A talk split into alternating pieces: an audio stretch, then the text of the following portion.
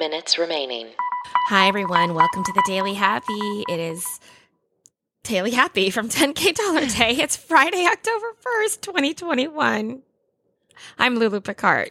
I'm Allison Burns. You guys, my eyes, I'm just not focusing. Whether you're waking up or winding down, we want to be there for you. You can also hear our voices in our other podcast. It's called 10K Dollar Day. It's a comedy podcast about imaginary luxury travel, but this is the 10 minute Daily Happy. That's right. And this week we've been featuring Curateur, which used to be called Box of Style. We are so sure you're going to love it because we get one every season and we do a little review on our YouTube channel. Check that out at youtube.com slash 10k dollar day. And this month you got a new box full of amazing things like a hydrating day cream and a little shawl. And it's over $400 worth of items for just $99. However, if you go to our site, 10kdollarday.com slash curateur, you can get a percentage off by just clicking I'm intrigued. So check that out when you get a chance. I am intrigued. Okay, so today we are talking about brunch. Okay.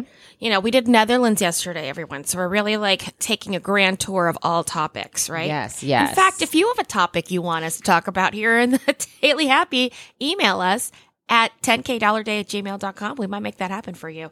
Okay. Yeah. And by might, we mean tell us what to look up on the internet. So then we can tell you what to look up on the internet. It's like a whole symbiotic circle. All right.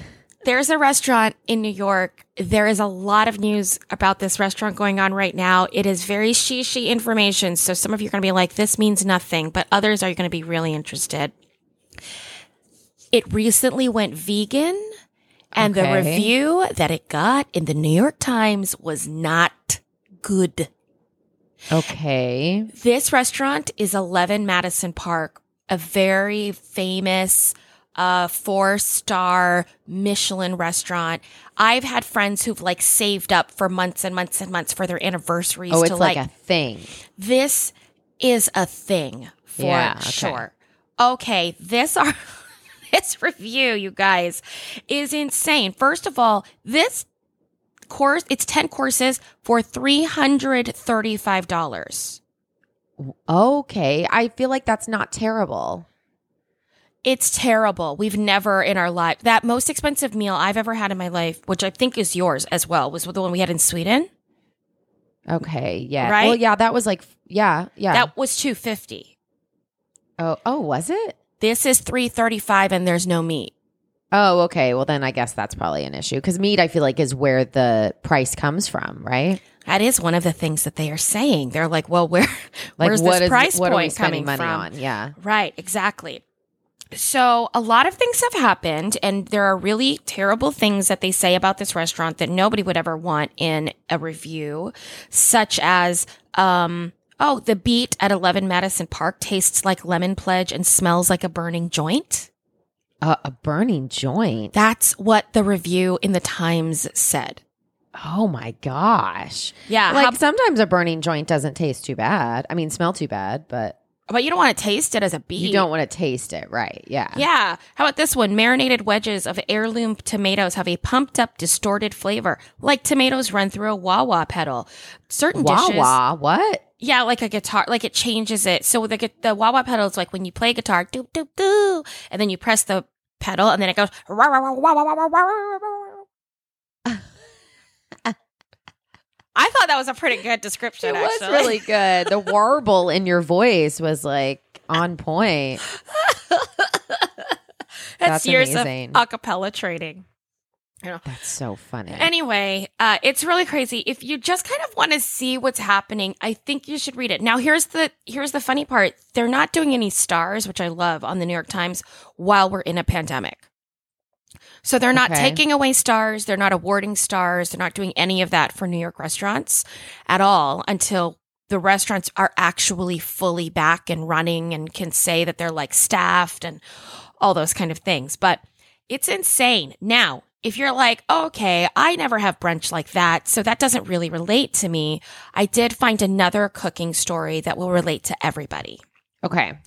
And it's going to answer the question that I'm sure all of us have had, which is can rats really cook like ratatouille? What cook like what? That doesn't make sense. like the movie Five Ratatouille. minutes No, I know that. Yeah, Right. yeah, yeah. We're going to talk about this. That's a cartoon. We're going to talk about it in a scientific way right now because Okay. not because I wanted to, but because the journalist Carly Wiesen and professor of behavioral neuroscience Kelly Lambert have been talking about it. Oh, okay. Because Kelly Lambert, this professor, recently uh, taught rats to drive. How? Listen, I didn't pull that story, but I just I need to they tell were you. that I need to I tell you about like, this. smart. Oh, rats are very no, rats are super smart. That's why they do all the lab testing on them.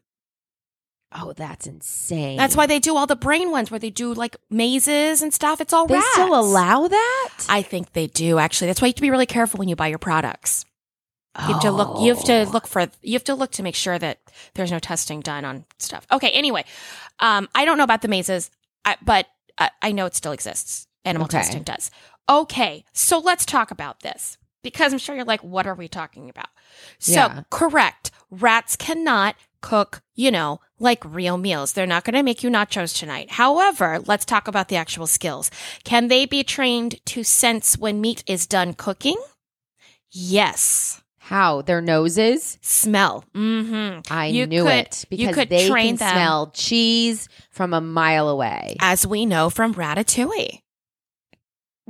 Again, it's a cartoon, though. I feel like we can't. That won't hold I'm- up in we're a gonna- court of law. I need you to. I need you to know we're going to keep coming back. It's literally the point of this person's research. okay, so we gotcha, are going to come keep going back. So, um, I understand though your hesitation to want to use, and I and I support it to not use a Pixar movie as scientific reference. I understand that, and I support that.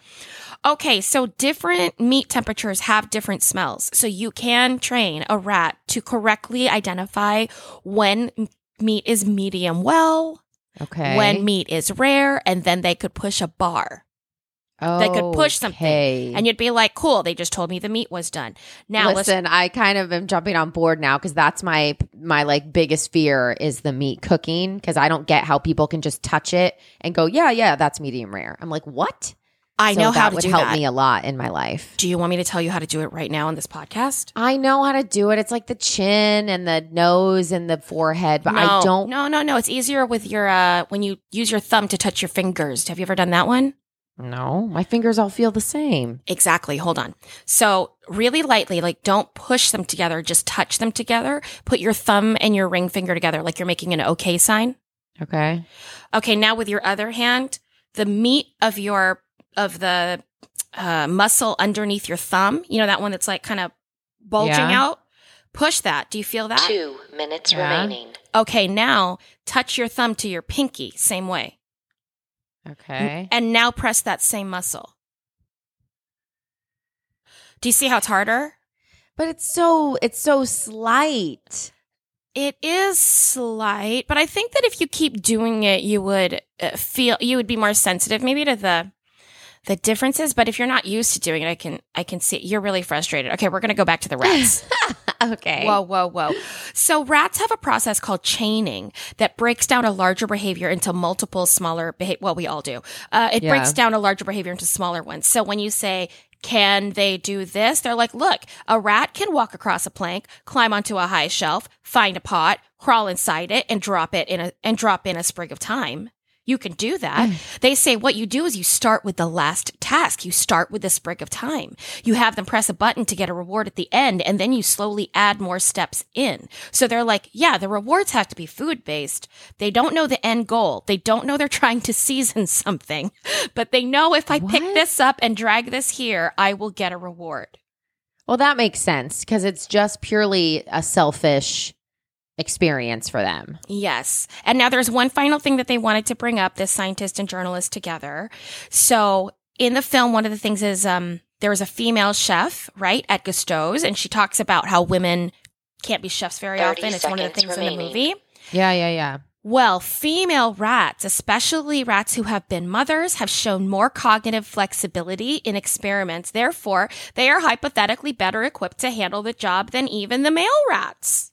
Oh, well, I mean, See, that's There you all the go. things we learned from rats Nine. and Ratatouille. and I brunch. do love ratatouille. Five. See, there you go. Have fun, everyone. Don't two, forget to, you know, clean one. up